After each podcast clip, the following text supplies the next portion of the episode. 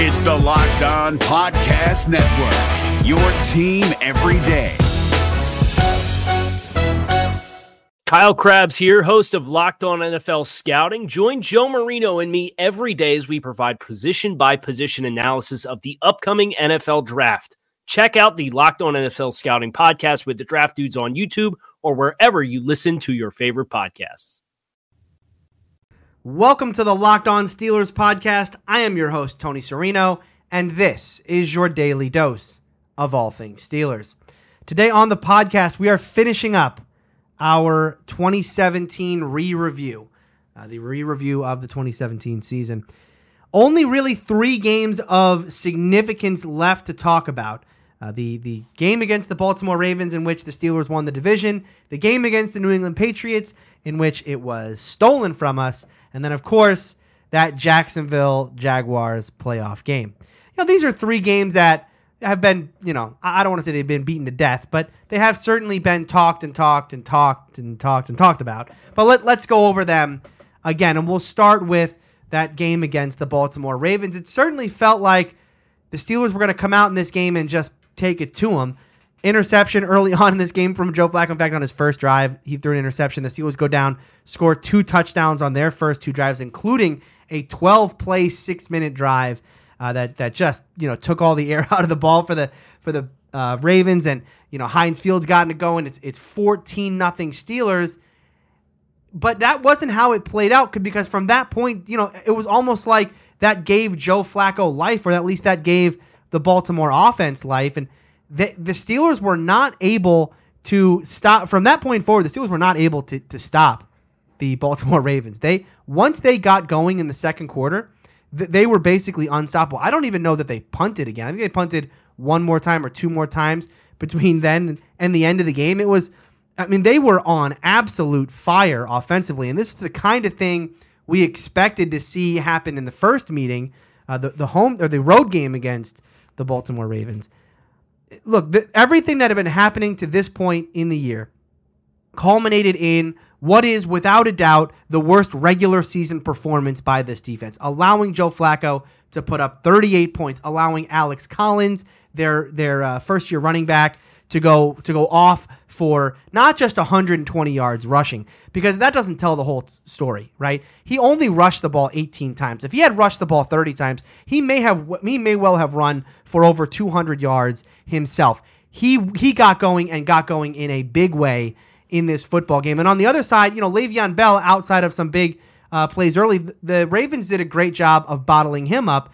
What was nice to see about this game is that it, it gave us the confidence of okay, this offense really is coming into its own now because they they all the, the Steelers offense also never left you know uh, fifth gear. I mean they were just go go go from from the word go. I, I mean whether it was Antonio Brown or Le'Veon Bell or Vance McDonald had a big game in this game, it was uh, it was a sight to behold. And, and again, this is a game that Juju was suspended for, and so the, you know there was a lot of I don't want to call it. Tre- I mean, maybe a little bit of trepidation going into this game about what's going to happen without Juju in this offense. He had certainly been a third option, but Jesse James had a fantastic game, and Jesse James has made a living uh, being a, a, nuisance to the Baltimore Ravens. So th- this certainly was the kind of game that you were hoping offensively to see. And again, the Steelers putting up 40 points the, the problem here is that the, everything that had been happening defensively, we start talking about it against Detroit,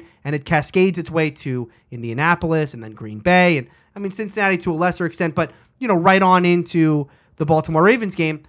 Defensively, it, it was it was a consistent trend of this team can't stop anybody and can't stop anybody consistently, uh, and whether it's through and, and at this point, it had gotten to the point where it was not just through the air, it was not just Joe Flacco beating this team up through the air. Although he did a great job through the air doing his damage, it was it was also in the running game and it, it was it was a Steeler defense that yes, it was the first game without Ryan Shazier. So, you know, you can maybe give them the benefit of the doubt in that way. But it wasn't like the things that were happening in this football game were outside of the norm of what had been happening prior. Maybe maybe you could say that the Steelers would have played better against the run if Ryan Shazier were in the lineup, but I don't think it would have been significantly better. And that's and, and again, I'm not trying to take away from the impact that Ryan Shazier has on this defense. That's not what I'm trying to do.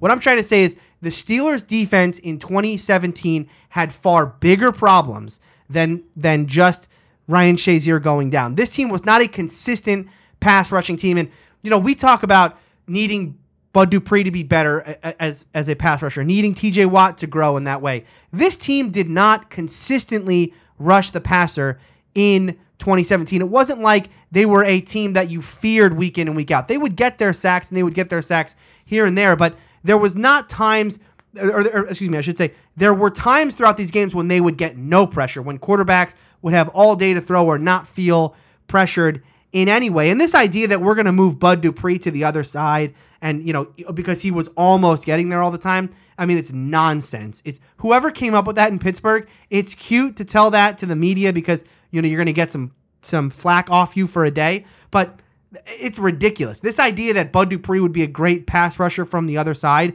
based on what we've seen out of him already, ridiculous. Absolutely ridiculous. This team had a real tough time rushing the passer consistently.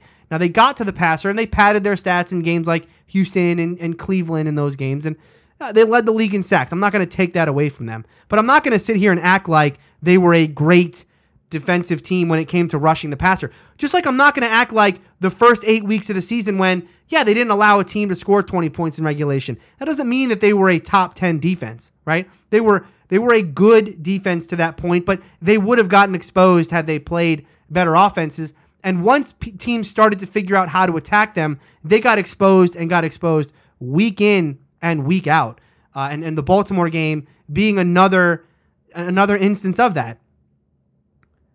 This was a this was a now uh, at the end of the day the Steelers did win this game, right? I I I know I'm I'm I'm disappointed in the Steelers' performance in this game, but they did they did come out and win. They had a humongous fourth quarter that yes, they got they did get big defensive stops in the fourth quarter to allow this team to come back in and, and win. And and you know, the cardiac kid thing and, and the, the winning on field goals at the end, it became uh, it became certainly a trend throughout this part of the season. And and it was necessary because the Steelers had to keep pace with the New England Patriots so that that the, the game would matter and the game would mean who play who gets home field advantage. And they certainly did that. And again, at the same time, the benefit that the Steelers had this season was that the Steelers defense waited until the Steelers offense found its footing before it sort of cratered, right?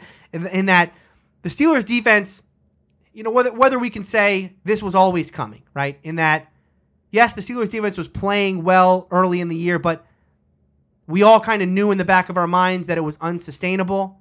At least it was unsustainable, but the offense did finally find its footing later in the year.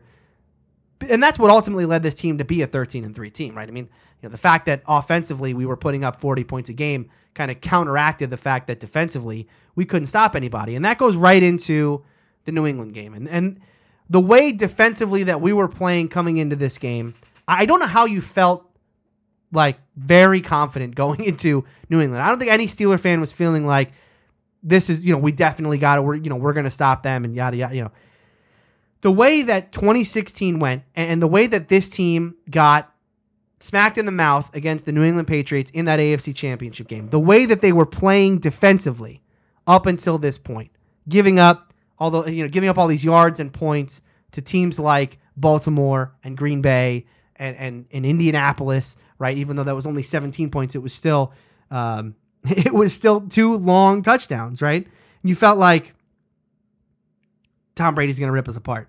This is going to have to be a shootout. It's going to have to be a shootout. They're going to rip us apart. We just need to get the Steelers defense just needs to get its stops when it can. And, and and yeah, this game played out I think far differently than you could have assumed going in. It wasn't really a shootout. In fact, the Steelers played this one right in that they wanted to shorten this football game. They wanted to make this about long, sustained drives that ended in scores, and they did that. They had you know they had that 15 play, 80 yard drive at the end of the uh, at the end of the first half that ended in touchdown. Ended with them taking a 17 to 10 lead. That was after AB's injury. That was a huge drive for this team. That was a huge, huge drive in this game. And they had the right strategy going into this game. They were playing man to man on almost every play. And I got to give this defense credit because a defense that had played so poorly all season all of a sudden came to life against the New England Patriots. Not to say that they were a consistent pass rushing team and, and that they were dominant in this game, but they were significantly better. They were at least making the Patriots earn it at times. They were getting off the field. That's what you wanted to see out of this defense. Right? They were, they were, this defense was never going to come into this game and, and hold the Patriots to, to 14 points or whatever. That, that wasn't going to be the case. But we didn't want the Patriots to go out there and throw 40 on or 36, whatever they scored before. They didn't do that, right? The Steelers had this team held to 16 points for a large part of this game. They got a, a big interception in the second half. Vince Williams uh, with, with a nice interception. Is your team eliminated from the playoffs and in need of reinforcements? Maybe it's time for a rebuild, or maybe they're just a player or two away from taking home the Lombardi Trophy. Either way, join Keith Sanchez and Damian Parson for Mock Draft Monday on the Locked On NFL Draft Podcast. They'll tell you which college football stars your team will be taking in the 2024 NFL Draft. Check out Mock Draft Monday on the Locked On NFL Draft Podcast part of the Locked On Podcast Network. Your team every day. Offensively, in the second half, you could maybe argue that they got a little conservative and that they this this idea that they wanted to run the clock out and use that game plan maybe bit them. And I certainly felt that way coming out of the game. But on the rewatch, I, don't I don't necessarily feel that way. The Steelers definitely were aggressive down the stretch in trying to get first downs, in trying to um, in trying to win this football game down the stretch. Yeah, they, they were without their best receiver. They were without their best uh, passing weapon in Antonio Brown. And, and, ultimately, you know, not, not to be the sour grapes, but look, this is a Steelers biased podcast. So I'm just going to say it. The difference in this football game was Antonio Brown. Because I will tell you right now, it's third and four. If the Steelers get the first down, they run the clock out and win the game. Where do you think that football is going? Where's that football gone? Where had it gone all season? Because the Steelers had been in this moment time in and time out throughout the year. Whether it was the Kansas City game and they needed a big touchdown at the end, whether it was game one against the Cleveland Browns and they needed a first down to run the clock out in that game, whether it was needing big plays at the end to beat Baltimore and beat Green Bay, who were the Steelers going to on those plays? They were going to Antonio Brown. And so the biggest play of this game, and we'll, people will talk about the Jesse. I'm not even going to talk about Jesse James in this game. I'm going to talk about third and four from the Steelers' 25 yard line, two minutes 23 seconds on the clock. If the Steelers get this first down, New England's going to start using their timeouts. They will be one first down away from victory, from a 24 to 19 victory. It is third and four. The pass goes to Juju Smith Schuster over the middle for three yards. It's fourth and one. The Steelers have to punt if Antonio Brown's in the game, the ball's going to AB, and you got to imagine that he's getting that first down. That's what he had done all year. AB, we haven't really talked about this because again, I'm trying to. I'm not, you know, the AB had an MVP type performance wasn't, you know, was kind of an obvious thing. I'm trying to look for the um, the kind of non-obvious parts of 2017, but it, it is without, you know, without understatement here. This Antonio Brown was having one of the greatest wide receiver seasons in the history of the game. I mean, the guy was unbelievable all year, and that stretch that he had played prior to this game, you know, it's unparalleled, absolutely unparalleled. So, yeah, I mean, the, the difference in this game was that Antonio Brown was not there in really what what ended up being one of the biggest plays in the Steelers season, and the Steelers didn't convert and it led to Tom Brady doing what Tom Brady does. And, and you know, I, a lot of people want to fault Sean Davis on that drive, and a lot of people want to fault the Steelers' defense on that drive. And, and I think there's there's certainly blame to go around there. Could Sean Davis have done a better job of, of covering Rob Gronkowski? Obviously, he couldn't cover him at all. Could the Steelers have done a better job of of helping Sean Davis in those spots? Absolutely, yes. Is it one of the reasons why they probably went out and got someone like Terrell Edmunds and brought in Morgan Burnett? Yeah, I think it is. I think it absolutely is, right? But that that drive was, you know, that that drive was what happens when you leave the Patriots and out, they will take it. And so if it wasn't going to be, you know, the, the idea is that if you had taken Rob Gronkowski away on that drive, we would have won. I don't know that that's the case, right? Some way, somehow, this Patriots team always finds a way. And, and so when the Steelers didn't get that first down, they punted there with, with about two minutes on the clock. You've seen that story before, right? You've been down that path We've we've already done this before. So and then of course every all the craziness will happen beyond that with the with the Juju playing and Jesse James and you know we've we've talked about that ad nauseum. I'm not going to talk about it again. Uh, but the Steelers did lose that game. I, I will say this: it, it this to me, we've talked a lot of negative things about 2017 because honestly, re-reviewing 2017, it it there's no how do I put this? It never hits a high for me. There's not a game in 2017 that I go back and I go, that is the defining moment of this team. That is when that is the Steelers team at their peak. I guess if I had to pick one, it would be Kansas City. I think that would be the game where I would say this team hit its peak. Or maybe Tennessee. Maybe the Tennessee Thursday game would be this team at its peak. But I don't know. Are those the best games this team played? Is that the best that this team had to offer that they that they beat in, in Tennessee that they beat a, a surprise wild card team at home? In Kansas City, you know, they they beat a 5 and 0 team. I think that's to me that is the best win of the season. There, there's no moment this season when you felt like offensively and defensively it all came together for one game. And that's what's disappointing to me. There were times this season when you felt like defensively we could be we could be on to something. But by the time that fell apart, offensively we started to get going, right? So you, you and you said uh, if defensively we could we can keep this up, offensively we turn it around, you know, we all of a sudden become a dominant force. But by the time offensively we started to take off, defensively we were falling off a cliff. And I think for me, rewatching 2017, it just you just realize that this team never filled its potential in 2017. It, you know, we could talk about the Jacksonville loss, and we'll talk about it in a second. But real, really, going back now and looking at this team as a whole, it never fulfilled the potential it had. Not, not in one, not even in one game. Not even in one game. New England, to me, does leave a glimmer of hope for the future, in that this team played played two played against their strength, right? Which is they like to play their cover two, cover three. They they went and said we are going to schematically change everything we do to to something that will beat they, we will beat you with this game plan. We will not necessarily beat everyone with this game plan. And they did it to relative success. And it's it's they have to keep I think it leaves me in for 2018 cautiously optimistic that the kinds of changes we're seeing made to this defense can have the kind of year over year impact that we saw from how this team played the Patriots in 2016 to how they played them in 2017. Uh, you know, on the scoreboard, I think we gave up what like nine less points, right? We think they scored 36 in the AFC Championship game. They scored 27 in this game, right? So, st- so statistically, it's not a lot different. But if you watch the games, it is it is really a significant difference in how well the Steelers defense was able to play against Tom Brady and the Patriots. And that was the Steelers doing that schematically. The Steelers have have gone into this offseason to make a lot of their own schematic and and and uh, personnel changes that are going to fix what happened in 2017 defensively.